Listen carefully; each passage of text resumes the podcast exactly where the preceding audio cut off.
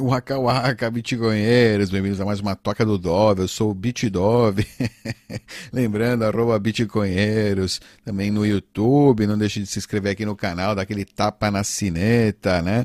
E arregaça o like, que hoje eu vou falar sobre privacidade, é mais privacidade, mais um caos aí, dessa vez sobre aquelas dust transactions, transações de pó, sei lá, poucos satoshinhos aí, que de repente, se você tem um endereço de doações, você recebe sem mesmo saber, né, que alguém está mandando uns satoshinhos aí só para depois monitorar para onde vai os, vão os seus fundos. É, pois é. O que se chama de Mystery Shopper. Mystery Shopper, é. Mystery Shopper é alguém que faz com um comprador misterioso, né? Porque imagina que você tem uma loja que gera códigos, né? QR. Hum, de pagamentos, ok? E então alguém é, do nada você recebe um pagamento, sei lá, alguém cria um carrinho e começa um pagamento, você sabe como funciona, né? É, e aí aparece um endereço para você pagar. Imagina que na sua loja lá, de repente, você vê que no endereço, na chave lá da sua loja, começa a aparecer ou aparece um pagamento que não está vinculado a nenhuma compra. você fala, ah, bacana, alguém errou, alguém mandou errado, legal, ganhei uns satoshinhos aqui. O negócio é que pode ser que esse Satoshinho aí não foi por acaso, foi alguma empresa de chain analysis ou é algum é, agente aí governamental mais serve mais, né? Alguma agência é, um pouco mais tecnológica aí, tentando é, juntar, fazer, né? Ou seja, agora ele sabe que aquele endereço é seu, ele vai acompanhar aquele endereço, vai acompanhar aqueles satoshinhos e né, ver para onde eles vão, com quais endereços eles vão se relacionar, né? Então, quando você, se você depois junta aqueles fundos, todos os fundos da sua loja, você no fim do mês você pega e coloca, passa tudo para um endereço único, né? Então aí a, aquele agente pode saber, ah, opa, essa loja aqui esse mês ganhou X bitcoins. Ok, vamos ver com quanto eles declaram. É, pois é, pois é. Tem isso aí. Vamos lá, um, um mau exemplo de privacidade. Receber doações espionadas com né, esses Mystery Shopper Payments. Se você quer aceitar Bitcoin, doações de Bitcoin, não quer revelar, né? É, você não quer revelar quantas, quanto foi doado para você, né?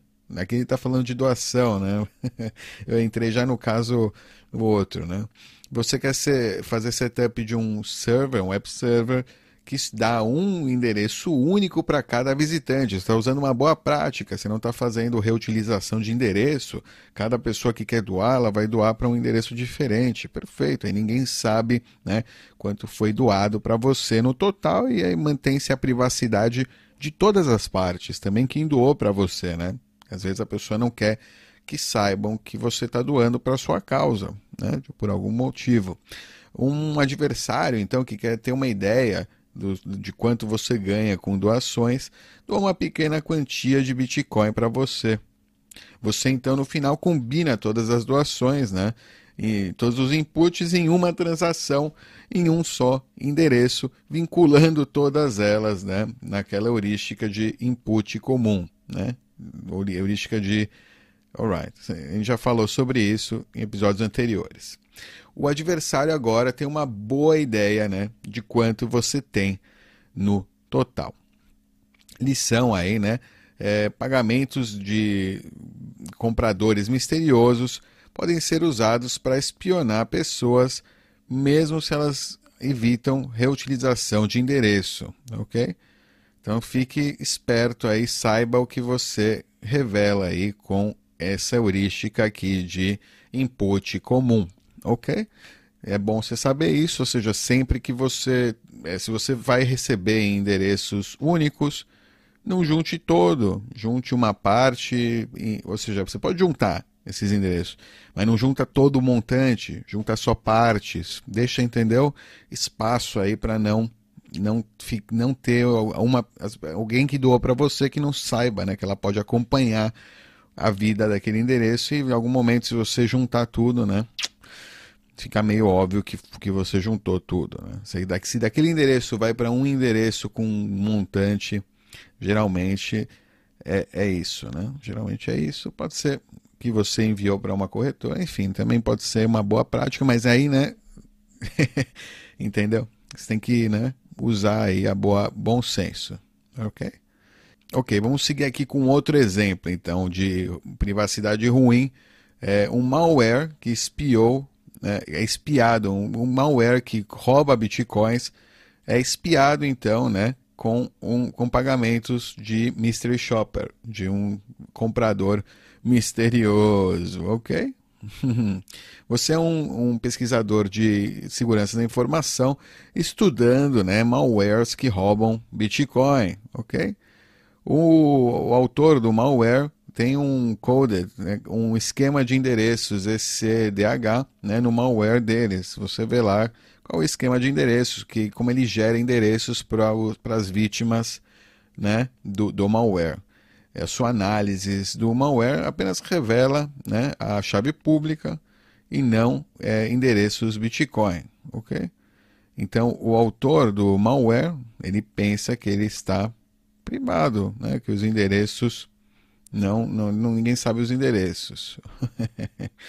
então você envia uma pequena quantia para um endereço derivado, né, dessa chave pública ECDH como um né, pagamento de comprador misterioso.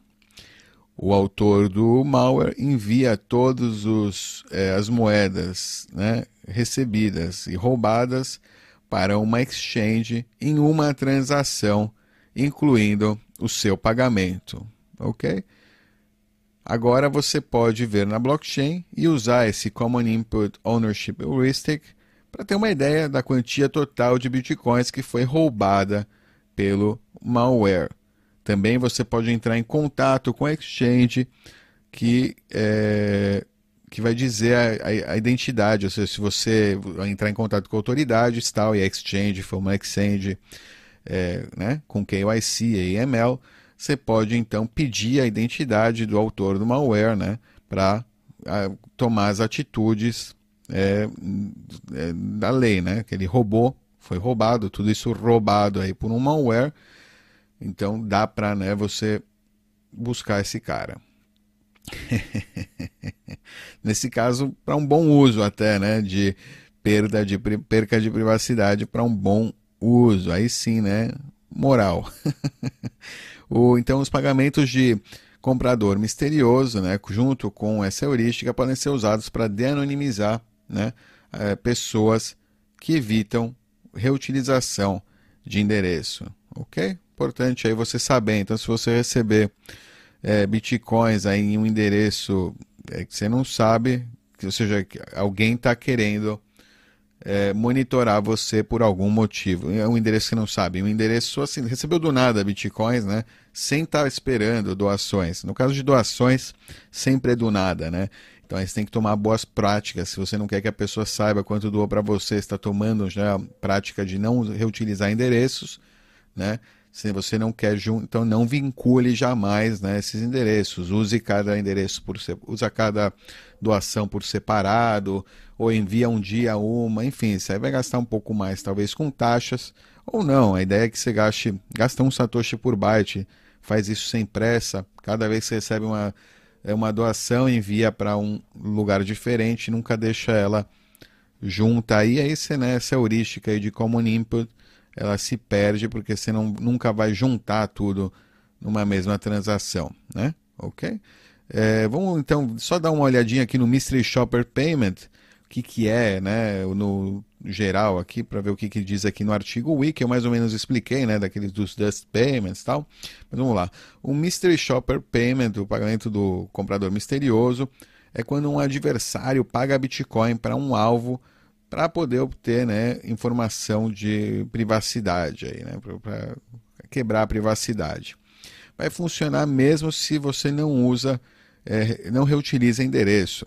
Por exemplo, se o alvo for um, um, um vendedor online, né, então o adversário pode comprar um pequeno item também, ele pode comprar, ele não precisa nem enviar do nada. É até, é até melhor, né? A pessoa compra, simplesmente compra um pequeno item na sua loja, né? Usa, aí você vai usar um endereço único para essa pessoa, né? Na interface de pagamento, eles viriam, né, um do, vi, ver um dos seus endereços apenas.